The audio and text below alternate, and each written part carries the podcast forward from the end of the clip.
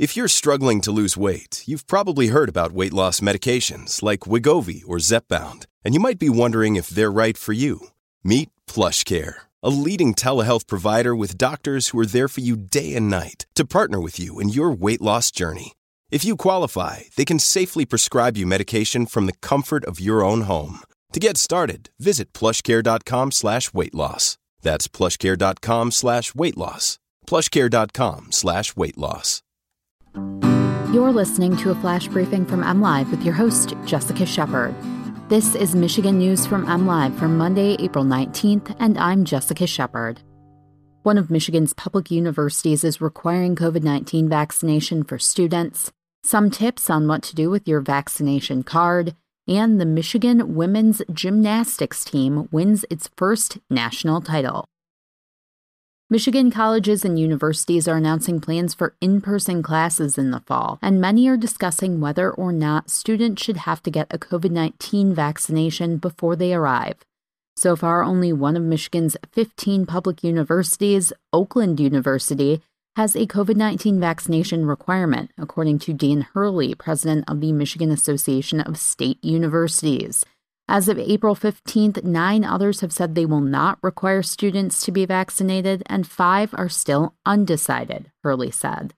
Oakland University students living in on campus residence halls, apartments, and cottages must be vaccinated prior to fall move in on August 27th, according to university officials. Students can seek a medical or religious exemption. About 3,500 students are on Oakland's campus in a normal year, university officials said. Oakland's decision won't necessarily create a domino effect with other universities, Hurley said, but there has been strong promotion of the COVID 19 vaccine among campuses.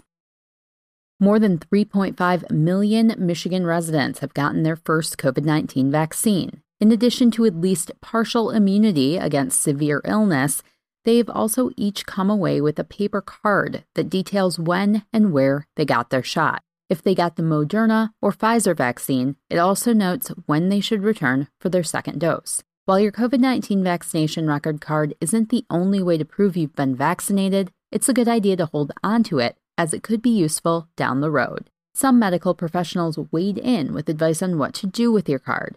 The tips include taking a photo of the card since it could be easy to misplace, avoiding posting photos of the card online since it contains personal information, and potentially laminating your card after receiving your second dose of the vaccine. Some businesses are rewarding customers who can present their vaccination card.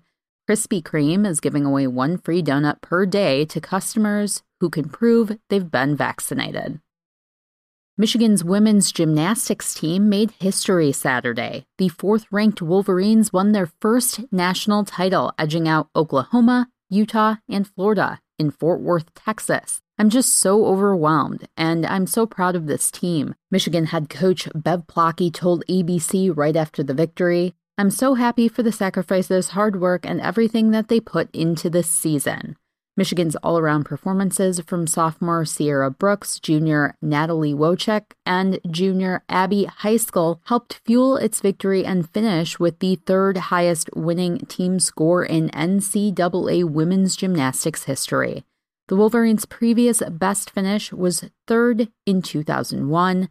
Despite not winning the Big Ten title this year, they bounced back with an impressive performance in regionals. It was the second best nationally behind Oklahoma. You can always find the latest Michigan news by visiting mlive.com and make sure to follow us on Facebook and Twitter. We'll be back here tomorrow with more Michigan news from MLive. Thanks for listening and have a great weekend.